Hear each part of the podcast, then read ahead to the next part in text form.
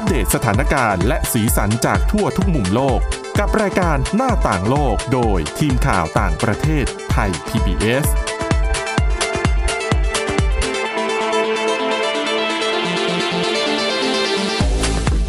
สวัสดีค่ะ ต้อนรับคุณผู้ฟังเข้าสู่รายการหน้าต่างโลกนะคะ มาอัปเดตสถานการณ์ และสีสันจากทั่วทุกมุมโลก กับทีมข่าวต่างประเทศไทย PBS ค่ะ พบกันได้ทุกวันนะคะ จันทร์ถึงศุกร์วันนี้อยู่กัน 3 คนนะคะ คุณจีรศักดิ์จันแก้ว คุณวรดาทองจำนง และดิฉันวินิษฐาจิตกรีค่ะ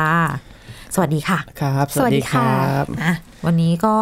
เรื่องแรกพาไปนอกโลกกันเลยเนาะ นอกโลกแต่ไม่ไกล อะ เพื่อนบ้าน เพื่อนบ้านแม่ใช้คำว่าอะไรใช่ไหมใช้คำว่าอะไรใช้คำว่า ดาวใกล้ดาวเพื่อนบ้านดาวเพื่อนบ้านในระบบสุริยะอะไรกันนะครับถูกเมื่อเราพูดถึงดาวคู่แฝดของโลกเนี่ยก็ คุณวราดานึกถึงดาว สุกเลยดาวศุกร์ได้ไหมใกล้ๆใกล้ใกล้ๆๆจะมีอกับยู่แค่สองดวงแค่อ่านะครับ ก็คือดาวคู่แฝดของโลกก็คือดาวศุกร์นั่นเองนะครับ ก็คือมันมีขนาดเท่ากันและที่สำคัญมันอยู่ใกล้กันด้วย แต่ที่ดาวศุกร์เนี่ยอุณหภูมิเนี่ยร้อนมากค่ะๆแต่ล่าสุดเนี่ยทีมนักดาราศาสตร์จากองค์การนาซาเนี่ยก็เสนอความคิดใหม่ว่า ดาวศุกร์ในอดีตเนี่ยก็ย้อนไปเมื่อหลายพันล้านปีก่อนเนี่ย ดาวศุกร์ที่ร้อนๆอยู่ตอนเนี้ยเสนอว่า ที่จริงแล้วดาวศุกร์อะมันมีลักษณะคล้ายคลึงกับโลกนะแล้วก็ที่สำคัญเนี่ยมีอุณหภูมิพื้นผิวเนี่ยเหมาะกับการอยู่อาศัยก็คือประมาณ 20-40 องศาเซลเซียสนะครับก็ประมาณโลกตอนนี้เลยใช่ยี่สิบถึงสี่สิบแต่สี่หวัสิบงก็ร้อนหน่อยยี่สิบก็สบายหน่อย แต่หวังว่าโลกคงจะไม่เพิ่มไปมากกว่านี้อีกเท่าไหร่นะครับเพิ่มกว่านี้ก็ ครับก็มีการเสนอแนวคิดข้างต้นนี้ที่ประชุมของสภาวิทยาศาสตร์ดาวเคราะห์แห่งยุโรปนะครับผมที่นครเจนีวาของสวิตเซอร์แลนด์ โดยมีการเสนอความคิดเนี้ยก็คือย้อนกลับไปว่า ตอนนี้ที่ดาวศุกร์เนี่ยมีอุณหภูมิพื้นผิวประมาณ 462 องศาเซลเซียส แล้วก็บรรยากาศเนี่ยเต็มไปด้วยก๊าซคาร์บอนไดออกไซด์ แล้วก็มีบรรยากาศ แล้วก็มีความหนาแน่นมากกว่าโลกเนี่ยถึง 90 เท่า แต่ดาวศุกร์ในยุคดึกดำบรรเนี่ยก็คือไม่ได้เป็นเช่นนั้น โดยหัวหน้าทีมนักวิจัยเนี่ยได้สร้างแบบจำลองแล้วก็เปรียบเทียบ ในคอมพิวเตอร์ โดยการใส่ข้อมูลทางดาราศาสตร์ต่างๆ เข้าไปนะครับ ผมใส่ข้อมูลบรรยากาศ ใส่ข้อมูลภูมิประเทศของดาวศุกร์แล้วก็พบว่าสุดท้ายแล้วเนี่ยดาวศุกร์เมื่อประมาณ 4,200 ล้านปีที่แล้วเนี่ยเคยมีมหาสมุทรตั้งอยู่อ๋อคือมีน้ำด้วย ใช่นะครับก็คือมีมหาสมุทรตั้งอยู่รวมทั้งพอมีน้ำสภาพอากาศ มันก็อบอุ่นพอที่จะทำให้สิ่งมีชีวิตเนี่ย อยู่ได้ยาวจากประมาณช่วง 4,200 ล้านปีก่อนจนถึง 3,000 ล้านปีนะครับ จนกระทั่งเกิดเขาเรียกอะไรภัยพิบัติรุนแรงบางอย่างค่ะจนทำให้ดาวศุกร์เนี่ยกลับมาเป็นลักษณะเหมือนที่เรารู้เราคุ้นเคยกันว่า อุณหภูมิมันก็เยอะอ่าก๊าซคาร์บอนไดออกไซด์มันก็เยอะก๊าซเรือนกระจกมันก็เยอะนะครับ โดยเขาตั้งสมมติฐานว่าไอเหตุการณ์ ภัยพิบัติครั้งใหญ่เนี่ยก็คือเกิดภูเขาไฟระเบิดขึ้นบนบนดาวศุกร์นะครับผมซึ่งทำให้หินหนืดปริมาณมหาศาลเนี่ยไปถล่มมหาสมุทรจนตื้นเขิน หินหนืดก็คือหินที่มันร้อนมากนั่นเองนะครับผมแล้วก็ภูเขาไฟเนี่ยปลดปล่อยก๊าซคาร์บอนไดออกไซด์ออกมาสู่บรรยากาศ แต่ชั้นบรรยากาศเนี่ยมันไม่สามารถดูดซับกลับคืนสู่พื้นผิวดาวได้ทันนะครับผม ซึ่งปรากฏการณ์นี้เรียกว่าปรากฏการณ์ก๊าซเรือนกระจกชนิดรุนแรงทำให้ดาวศุกร์เนี่ยไม่สามารถแผ่ความร้อนออกไปภายนอกทำให้อุณหภูมิยิ่งสูงขึ้นสูงขึ้น มันก็วนเป็นวัฏจักรจนสุดท้ายเนี่ยที่เขาเสนอว่าดาวศุกร์เคยมีน้ำเนี่ยน้ำมันก็ระเหยไปจนหมดนั่นเองนะครับแล้วก็ประกอบกับรังสีจากดวงอาทิตย์ก็ส่องเข้ามาเรื่ใช่อยๆ มันก็ยิ่งแบบร้อนอยู่ข้างในนั่นแหละ ครับ แล้วหัวหน้าทีมวิจัยเนี่ยก็คือก็เล่าต่อว่า ไอเหตุการณ์ลักษณะเนี่ยมันเคยเกิดขึ้นบนโลกมาแล้วนะบนโลกของเราเนี่ย แต่แต่มันรุนแรงน้อยกว่ามาก เพราะว่าเคยเกิดภูเขาไฟระเบิดครั้งใหญ่เมื่อประมาณ 500 ล้านปีก่อนทำให้สิ่งมีชีวิตต้องสูญพันธุ์ไปเหมือนกันนะครับผมแล้วทีเนี้ยเป้าหมายก็คือว่าอะแล้วรู้แล้วไงต่อใช้ประโยชน์อะไรได้อะข้อมูลข้อมูลชนิดนี้นะครับ ก็ทำให้นักดาราศาสตร์เนี่ยที่ ที่ศึกษาค้นคว้าดาวดวงต่างๆ เนี่ยในนอกระบบสุริยะ นอกระบบสุริยะเนี่ยหันมาสนใจดาวที่เรียกว่าวีนัสโซนนะครับผมซึ่งเป็นดาวเป็นดาวที่มีลักษณะไม่ต่างมากกับดาวศุกร์ก็คือแบบมีก๊าซคาชั้ร์นบบรอนรยากาศเต็มไปด้วยใช่คาร์บอนไดออกไซด์แล้วก็มีอุณหภูมิสูงเนี่ยให้เปลี่ยนสมมติฐานใหม่ว่า ดาวดวงเนี้ยมันอาจจะเคยอยู่อาศัยมาก่อน อะอาจจะมีพื้นผิวที่เหมาะกับการอยู่อาศัยของสิ่งมีชีวิตต่างๆ ก็ได้เหมือนกันนะครับ ก็ไม่ใช่ว่าเป็นแบบดาวก๊าซดาวแก๊สแบบนี้มาตั้งแต่แรก ใช่ก็คือมันผ่านวิวัฒนาการมาของมันมาดำเนินมาจนถึงเนี่ยมันถึงเป็นอย่างนี้ ไม่ใช่มันเป็นอย่างนี้มาตั้งแต่แรก เพราะอย่างดาวศุกร์ภาษาอังกฤษนี่เขาใช้คำว่า hellish ค่ะ planet เลยนะ คือแบบดาวนรกอะค่ะ่ะมันร้อนมาก มันเต็มไปด้วยก๊าซคาร์บอนไดออกไซด์แล้วมันก็กากความร้อนเอาไว้เป็นเรือนกระจกแบบที่บอกครับนะคะก็อีกหน่อยเนี่ย ไม่แน่นะโลกเนี่ยโอ้ดิฉัภาวนาว่าอย่าให้เป็นอย่างนั้น อย่าให้โลกเรา ใช่ไหมใช่คือมันอาจจะไม่รุนแรงเท่าหรอกอย่างที่เห็นในวันนี้เนี่ย แต่เราก็ค่ะไม่รู้ไงว่าอีกหน่อยเนี่ยมันจะเกิดอะไรขึ้นอืมก็ช่วยกันรักษาละกันเพื่อที่จะให้สิ่งมีชีวิตอย่างอย่างโฮโมซาเปียนอย่างเราเราๆเนี่ยอะสามารถที่จะดำเนินอยู่ได้นะครุ่นรับเราอาจจะยังไม่เป็นไรรุ่นลูกอาจจะยังไม่เป็นไรแต่ว่าหลานหลานๆอะไรอย่างเงี้ยนะน่าจะอาจจะแย่ได้นะคะ ครับ ก็เรื่องต่อไปวนมา จากวิทยาศาสตร์มาเป็นศิลปะนิดนึง ค่ะ ค่ะ ถามคุณวินิษฐาคุณวราดาอย่างนี้ครับค่ะถ้าสมมุติว่าภาพแขวนที่อยู่ภาพแขวนที่อยู่ที่บ้านเราในห้องครัวเราอาจจะเป็นภาพเก่าๆหน่อยแล้วก็แบบแขวนแขวนๆตั้งไว้ แล้วอ่าแบบมันเป็นภาพเรื่องราวของพระเยซูคริสต์ช่วงที่จะถูกตรึงไม้กางเขนอันเนี้ยเราก็คิดว่าเออมันก็คงเป็นภาพธรรมดาอืเนอะมเออใช่ก็ของไม่ได้ปู่ย่าตายายแขวนไว้เออเออก็แขวนไม่รู้แขวนหรอกไว้อย่างนั้นไม่รู้ว่ามันคืออะไรใช่ไหมเห็นครับมาแต่เด็กก็ชินชินครับ แต่ทีเนี้ย เหตุการณ์นี้มันเกิดขึ้นที่ฝรั่งเศสครับ เมืองที่เรียกว่าแชมเปียนในครัวของผู้สูงวัยคุณป้าผู้สูงวัยท่านหนึ่งเนี่ยกลับพบงานศิลปะในยุคศตวรรษที่ 13 นะครับ ยุคกลางเนี่ยกลับพบงานศิลปะที่ประเมินค่าได้ว่างานศิลปะชิ้นเนี้ยมีมูลค่าถึง 200 ล้านบาท สองร้อยล้านบาท 200 ล้านบาทก็ประมาณ 6 ล้านยูโร ก็คืออๆอยู่ในครัวมาตลอด อยู่ในครัวมาตลอด แล้วแบบเป็นภาพที่แบบเกลือะๆกลางๆหน่อยๆ อาจจะมีแบบคราบสีดำๆหน่อยๆ เพราะแหมมันก็อยู่ในครัวก็ไม่ได้รักษาเนอะเออ ก็ไม่รู้อะเนาะใช่ใช่ ซึ่งนางก็ไม่ได้รู้มาก่อนเลยนะครับผม ซึ่งหลังจากเอาผลงานศิลปะ ชิ้นเนี้ยไปทดสอบด้วยการยิงแสงอินฟราเรดอืมสรุปว่างานศิลปะชิ้นเนี้ยมันคล้ายคลึงกับ งานของศิลปินที่ชื่อว่าซิมาบุยซึ่งเป็นชาวอิตาเลียน ตอนนั้นมันยังไม่รวมอิตาลีเขาเรียกว่านครรัฐฟลอเรนซ์อ๋ออ่าครับ ช่วงศตวรรษที่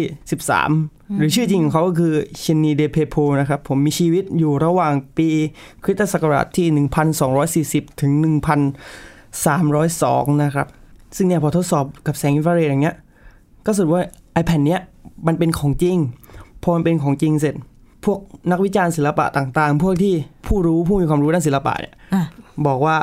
ผลงานภาพภาพเนี้ยเป็นภาพหนึ่งของภาพชุดที่วาดต่อๆกันนะครับผมแบ่งเป็นหลายหลายชุด เป็นเรื่องราวที่พรรณนาเกี่ยวกับศาสนาคริสต์แล้วก็เหตุการณ์ที่พระเยซูถูกตรึงไม้กางเขนในช่วงที่วาดในปี 1280 นะครับผม ก็คือเหมือนภาพภาพภาพหนึ่งมัน เป็นองค์ประกอบของภาพชุดใหญ่ค่ะหลาย ๆ ภาพ ซึ่งภาพนี้ก็คือเสี้ยวหนึ่งของภาพนั้นนะครับ ของภาพชุดใหญ่อันนั้น โดยงานของซิมาบุยเนี่ยได้รับอิทธิพลจากอ่าศิลปะแบบไบเซนไทน์มีการวาดบนไม้พอปเลอร์ แล้วก็มีพื้นหลังเนี่ยเป็นสีทองทองๆนะครับผมแล้วก็ระบายสี โดยที่สำแล้วก็งานศิลปะชิ้นเนี้ยเตรียมจะนำมาประเมิน เตรียมจะนำมาประมูลนะครับ ขออภัยครับ ในวันที่ 27 ตุลาคมนี้ที่ฝรั่งเศสโดยคาดการณ์กันว่ามันจะมีมูลค่าไม่ต่ำกว่า4 4ถึง6ล้าน ซึ่ง 6 ล้านนี่ก็คือเป็นเป้าหมายที่มีโอกาสจะถึงเหมือนกัน ส่วนผลงานของซิมาบุยเนี่ยที่อยู่ในชุดเนี้ย ตอนเนี้ยมันที่ทราบข่าวมาก็คือมันถูกแบ่งแยกจัดแสดงอยู่ที่ 2 ที่นะครับผม ถ้าใครมีโอกาสก็ ลองไปหาดูกันได้ จะแสดงอยู่ที่ห้องแสดงผลงานศิลปะแห่งชาติในกรุงลอนดอนของอังกฤษนะครับผม แล้วก็ที่พิพิธภัณฑ์แสดงผลงานศิลปะ Frick Collection ในมหานครนิวยอร์กของสหรัฐอเมริกานั่นเองค่ะอ๋ออยู่แต่ที่เมืองใหญ่ ๆ ทั้งนั้น พอฟังดูแล้วก็รู้สึกมีมูลค่าเยอะเลยทันที หลายเพระว่คน ตอนนี้อาจจะกลับไปหาของเช็คดีๆนะครับเช็คดีดีใช่จะเป็นหลังบ้านเอ่ยห้องครัวเอ่ยห้องเก็บของที่บ้านมีหรือเปล่า แต่ดิฉันสงสัยว่าอยู่ดีๆอะเขาแบบเฉลียวใจได้ไงว่า เอ้ย ลองเอาภาพไปตรวจแสงอินฟราเรดดีกว่าอย่างงี้คงมีใครสักคนเหมือนไปคนทัพกบว่าอะไรอย่างงี้ใช่เพราะว่าเหมือนว่ามันเป็นภาพชุดแล้วแบบมันเป็นส่วนหนึ่งที่มันหายไปอ๋อคือถ้าคนที่เป็นคอศิลปะนี้อืมอาจจะเห็นแล้ว อ๋ออมอ่าคืออ่า งานลักษณะเนี้ยมันก็จะเขาเรียกอะไร มันจะมีเอกลักษณ์เฉพาะตัวของมันที่อ่าแบบว่า ใช้สีแบบนี้ใช้ลักษณะแบบนี้มีซึ่งเทงานคนิคใช่อ่าซึ่งงานยุคกลางมันก็จะมีลักษณะเฉพาะของแต่ละช่วงผลงานอ่าเอกลักษณ์ของศิลปินแต่ละคนเนี่ยแตกต่างกันไปอย่างชัดเจนนะครับ ใช่ใช่เพราะว่าวัสดุอุปกรณ์แล้วก็เทคนิควาดภาพสมัยยุคกลางก็ไม่ได้เหมือนกับยุคหลังๆมา ใช่ครับ ตัวเจ้าของเนี่ยไม่รู้หรอก โอ้ตัวเจ้าของไม่รู้แต่ว่า ตอนนี้น่าจะน่าจะยิ้มพอสมควรแล้วเหมือนกัน เตรียมจะกลายเป็นเศรษฐีใช่ค่ะได้แล้วนะคะอะเดี๋ยวพักกันไว้สักครู่นะคะ มาติดตามฟังกันต่อได้ในช่วงหน้าค่ะ หน้าต่างโลกโดยทีมข่าวต่างประเทศไทย PBS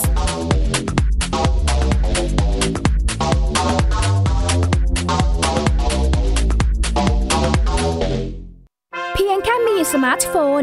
ก็ฟังได้ไทย PBS Digital Radio สถานีวิทยุดิจิทัลจากไทย PBS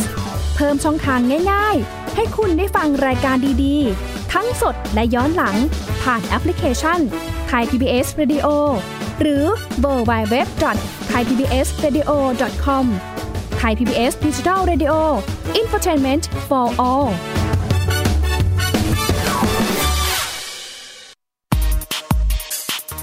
ทยาศาสตร์อยู่รอบตัวเรา มีเรื่องราวให้ค้นหาอีกมากมาย เทคโนโลยีใหม่ ๆ เกิดขึ้นรวดเร็ว ทำให้เราต้องก้าวตามให้ทัน อัปเดตเรื่องราววิทยาศาสตร์ เทคโนโลยี และนวัตกรรม ที่จะทำให้คุณทันโลก กับรายการ s c i e n t e c h ทุกวันจันทร์ถึงวันศุกร์เวลา 11นาฬิกา30 นาทีทางไทย PBS Digital Radio ม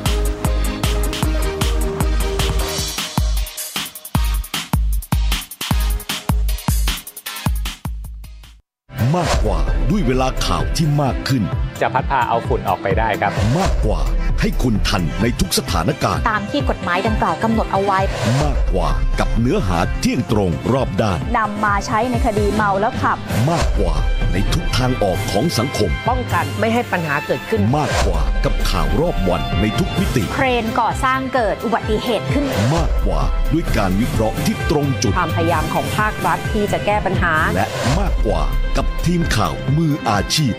ข่าวไทย PBS ให้คุณได้มากกว่า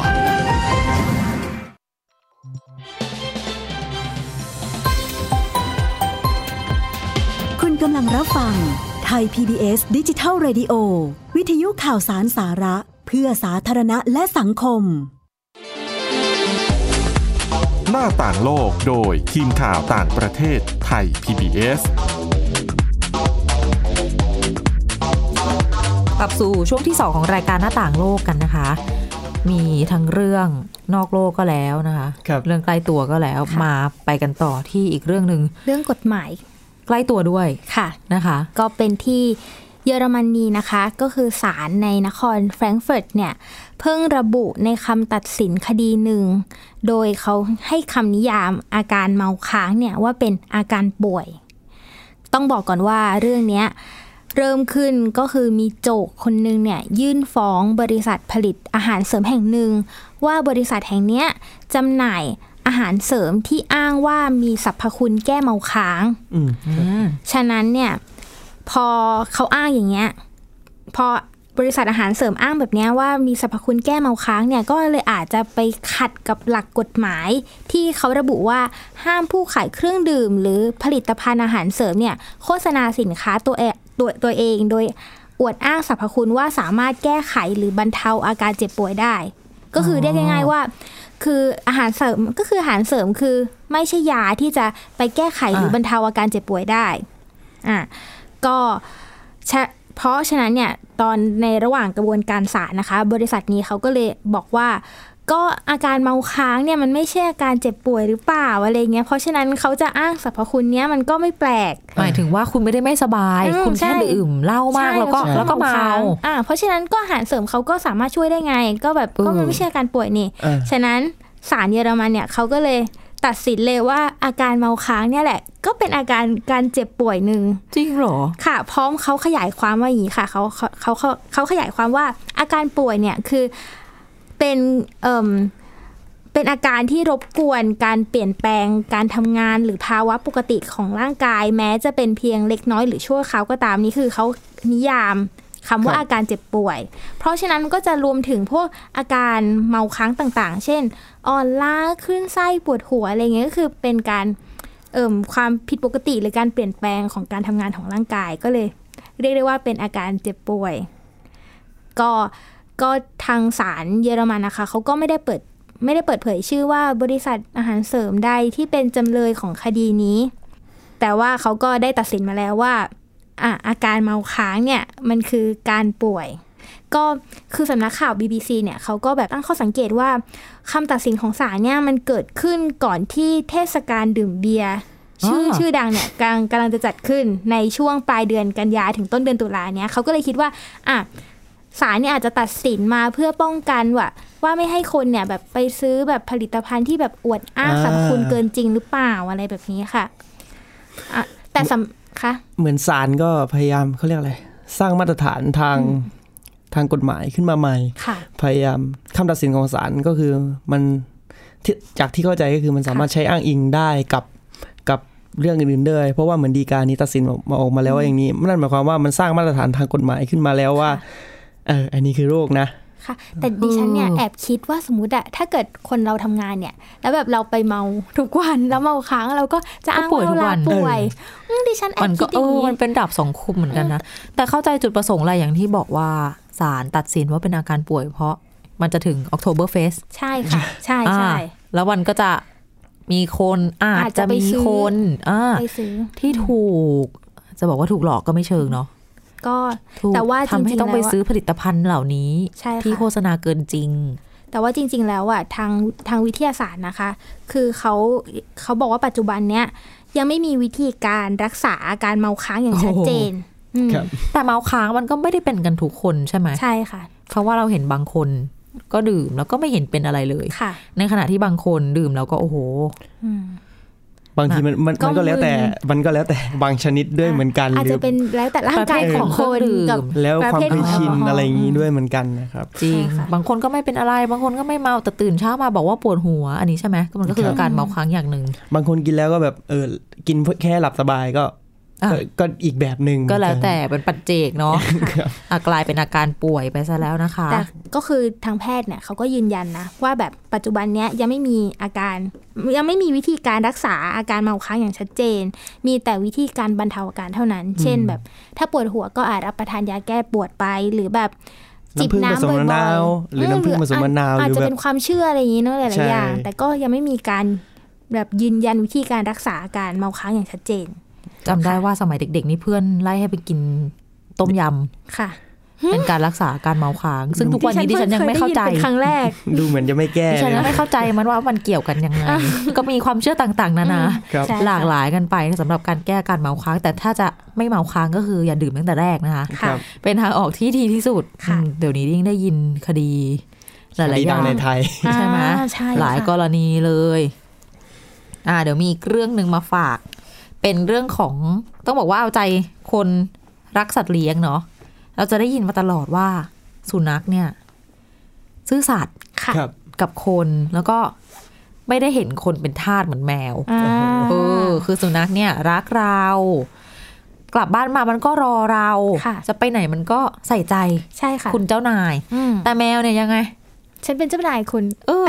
เรียกก็ไม่มามั่งอืม ระบะสวัสดลำคาญเนี่ยโวยวายอะไรอย่างนี้เห็นกันมาหมดนะคะ แต่ว่าจริง ๆ แล้วเนี่ย ไอ้ที่เราเห็นว่าแมวเนี่ยทำตัวห่างเหินเย็นชา ดูจะไม่ค่อยผูกพันกับคนเลี้ยงเนี่ย จริง ๆ ตอนนี้มีผลการวิจัยล่าสุด จากมหาวิทยาลัย Oregon State ที่สหรัฐอเมริกาเนี่ยเขาวิจัยออกมาบอกว่าจริง ๆ แล้วนะ แมวส่วนใหญ่อาจจะไม่ใช่ทั้งหมด มันก็ผูกพันกับเจ้าของหรือว่าคนที่เลี้ยงดูแลอย่างเหนียวแน่นเหมือนกัน ไม่ได้ต่างจากสุนัขค่ะหรือไม่ได้ต่างจากเด็กทารกอืมเขาทดลองมากว่าจะมาเป็นบทวิจัยนี้ที่มาเรียกว่าอะไร มาท้าทายความเชื่อของคนจำนวนไม่น้อยค่ะที่บอกว่าแมวเห็นคนเป็นทาสเนี่ยครับเขาก็ทดลอง เอาลูกแมวเจ็ดสิบตัวกับเจ้าของมาทำกิจกรรมร่วมกัน กิจกรรมเนี่ยใช้เวลาครั้งละหกนาที สองนาทีแรกเขาจะให้ลูกแมวกับเจ้าของอยู่ด้วยกันในห้องที่เป็นห้องที่แบบทั้งแมวทั้งคนเนี่ยเข้าไปกันครั้งแรก แล้วก็จะให้เจ้าของออกจากห้องไป ทิ้งค่ะไอ้เจ้าลูกแมวเนี่ยไว้สองนาที คือมันก็จะไม่คุ้นกับห้องถูกไหมเพราะไม่เคยมาที่นี่มาก่อน เสร็จแล้วก็ให้เจ้าของกลับเข้ามาอีกสองนาทีแล้วเพื่อดูพฤติกรรมของลูกแมวว่าเป็นยังไง ปรากฏว่า ลูกแมวจำนวนสองในสามของกลุ่มตัวอย่างเจ็ดสิบตัวเนี่ย เขาบอกว่า พฤติกรรมของมันอะแสดงออกถึงความผูกพันแบบรู้สึกมั่นคงปลอดภัย ก็คือตอนที่เจ้าของออกไปอาจจะลุกลี้ลุกลนค่ะเหมือนอยู่คนเดียวโดนทิ้งอย่างเงี้ยนะคะค่ะแต่เมื่อเจ้าของเนี่ยกลับเข้ามาในห้องเนี่ย อาการเครียดอาการกระสับกระส่ายของลูกแมวเนี่ยลดลงอย่างเห็นได้ชัด คือได้เห็นหน้าเจ้าของก็เหมือนจะสบายใจอะ่ะค่ะครับทีนี้พอเจ้าของกลับเข้ามาในห้องเนี่ย มันก็เริ่มจะมั่นใจเริ่มมีความสุขมันก็จะเดินซนแบบสำรวจในห้องว่ามีอะไรบ้างอย่างเงี้ย ระหว่างเดินไปเดินมาก็มีแวะกลับมาหาเจ้าของเป็นระยะระยะ คือเป็นลักษณะที่แสดงให้เห็นถึงความมั่นใจแล้วก็ความรู้สึกอบอุ่นปลอดภัยเมื่อมีเจ้าของอยู่ด้วยนะคะค่ะซึ่งดรคริสตินไวทัลคนที่นำทีมวิจัยเนี้ยเขาบอกว่า แมวตัวไหนที่รู้สึกกลัว แล้วไม่มั่นใจเนี่ยมันจะวิ่งหนี มันจะซ่อนตัวหรือว่าทำเป็นเมินค่ะไม่สนใจคน แต่ว่าจริง ๆ แล้วเนี่ย แมวส่วนใหญ่นะก็มีแนวโน้มที่จะเข้าหา แล้วก็ผูกพันกับเจ้าของมากกว่าที่เราคิด ไม่ใช่ว่าเห็น คือที่วิ่งวิ่งๆเนี่ย อาจจะเป็นส่วนน้อย จริงๆเขาก็รักเราเหมือนกันนะ ซึ่งเขาบอกว่าจริง ๆ แล้วแมวอะ มองว่าคนเลี้ยงอะไม่ได้เป็นทาสนะครับมองเป็นคนที่แมวเห็นเจ้าของเป็นคนที่แบบ คอยดูแลปกป้องมัน ให้ไม่ต้องเจอกับภัยอันตรายต่างๆ แล้วก็เมื่อมีคนอยู่ด้วยอะ มีเจ้าของอยู่ใกล้ๆ แมวมันก็จะรู้สึกมั่นใจในการทำสิ่งต่างๆ ซึ่งเขาเรียกอันนี้ว่าเป็นแบบแผนทางจิตวิทยาที่ไม่ต่างกันกับที่สำรวจพบในสุนัขแล้วก็เด็กเล็ก ก็คือเหมือนเด็กเด็กน้อย เด็กเบบีอย่างเงี้ย ถ้าเกิดคุณพ่อคุณแม่ยู่อยู่ในห้อง เออเขาก็จะแบบ เล่นนู่นเล่นนี่สบายอุ่ใจนใจ อ่า ไม่งอแงอะไรเงี้ยนะคะ เสร็จยังไม่พอเมื่อสักครู่นี้ที่เล่าไปคือ ทดลองกับแมวแมวเด็กเป็นลูกแมวเนาะต่อไปนี้ก็มีการทดลองอีกรอบหนึ่งซ้ำแบบเดิมกับแมวโตและอ่าเป็นแมวอายุหนึ่งขวบจำนวนสามสิบแปดตัวทำวิธีเดิมเลย ก็เข้าไปในห้องที่แปลกที่ว่างั้นเถอะ แล้วก็ให้เจ้าของออกมาทิ้งแมวไว้แล้วก็กลับเข้าไปอยู่ด้วยใหม่อย่างเงี้ย ทำแบบนี้เหมือนเดิม ปรากฏว่าแมวที่แสดงออกถึงความผูกพันแบบรู้สึกมั่นคงปลอดภัยกับเจ้าของเนี่ย ยังคงมีอยู่จำนวนสองในสามเท่าเดิมอืมแล้วก็ยังมีอีกนะคะ เขามีการนำลูกแมวที่ไม่แสดงพฤติกรรมความผูกพันเนี่ย ไปเหมือนกับไปฝึกไปเรียนรู้ให้สัมสร้างสัมพันธ์กับมนุษย์ นานเดือนครึ่ง แต่ปรากฏว่าไม่มีความเปลี่ยนแปลงเชิงพฤติกรรมเกิดขึ้น เท่ากับว่า ปัจจัยที่กำหนดรูปแบบความผูกพันระหว่างแมวกับเจ้าของเนี่ย น่าจะเป็นความสัมพันธ์ในช่วงแบบแรกเกิด ช่วงแรกๆของการเลี้ยงดูกัน แล้วก็แต่ว่าอย่างเรื่องของนิสัยอย่างแมวบางตัวอาจจะเหมือนอินดี้ไหมอาจจะไม่ค่อยสนใจเจ้าของอย่างเงี้ย มันก็เป็นนิสัยนิสัยที่สืบทอดมาทางพันธุกรรมทางสายเลือดที่ฉันแอบคืคิดอว่าสองในสามเนี่ย จำนวนที่ไม่ผูกพันกับเจ้าของเนี่ยอะอาจจะเป็นเกี่ยวกับพันธุ์ด้วยหรือเปล่าเพราะที่ฉันเคยได้ยินมาว่าใช่ใช่บางพันธุ์เนี่ยจะแบบหยิ่งเป็นพิเศษ เขาไม่ได้ลงรายละเอียดไว้นะแต่ส่วนตัวที่เราเจอมาเนาะใช่อย่าค่ะงแมวไทยอย่างเงี้ยใช่จะก็จะไม่ค่อยเอาเคลียร์คนเออเหรอแต่ดิฉันเคยได้ยินเหมือนว่าแมวเปอร์เซียเนี่ยจะหยิ่งมากอะไรแบบนี้อะไม่ตรงกันแล้วอะอะทีนี้ต้องรอดูอะผลต้องรอวิจัยดูผลแต่เขาวิจัยไม่ได้เขาเรียกว่าเขาไม่ได้แยกเป็นสายค่ะพันธุ์เอาไว้นั่นแหละอืมแต่เหมือนกับว่าถ้าตัวไหนยิงแล้วยิงเลยนะอ่ามันจะมาสอนกันใช่ใช่ก็ไม่หายิงอืมอืมเออ ใครก็ใครเลี้ยงลูกแล้วลูกหญิงก็ต้องทำใจว่างั้นเถอะนะคะ ลูกอะรักลูกรัก ลูกรัก แต่ก็แม่รักลูกแต่ลูกอาจจะไม่รักแม่อะไรอย่างเงี้ยเอาเป็นอะคนเลี้ยงแมวอะเข้าใจแหละยังไงก็รักเนาะคนเลี้ยงสัตว์ใช่อะค่ะและนี่คือเรื่องราวน่าสนใจให้นำมาฝากกันวันนี้นะคะ ติดตามฟังรายการของเรากันได้ที่ www.thaipbsradio.com ค่ะหรือว่าจะฟังผ่านพอดแคสต์ก็ได้ โดยค้นหาคำว่าหน้าต่างโลกค่ะ มาอัปเดตสถานการณ์ต่างประเทศกับพวกเราได้ทุกที่ทุกเวลานะคะ วันนี้เรา 3 คนและทีมงานทั้งหมดลาไปก่อน สวัสดีค่ะ สวัสดีครับติดตามรับฟังรายการย้อนหลังได้ที่เว็บไซต์และแอปพลิเคชันไทย PBS Radio ไทย PBS ดิจิทัล Radio วิทยุข่าวสารสาระ เพื่อสาธารณะและสังคม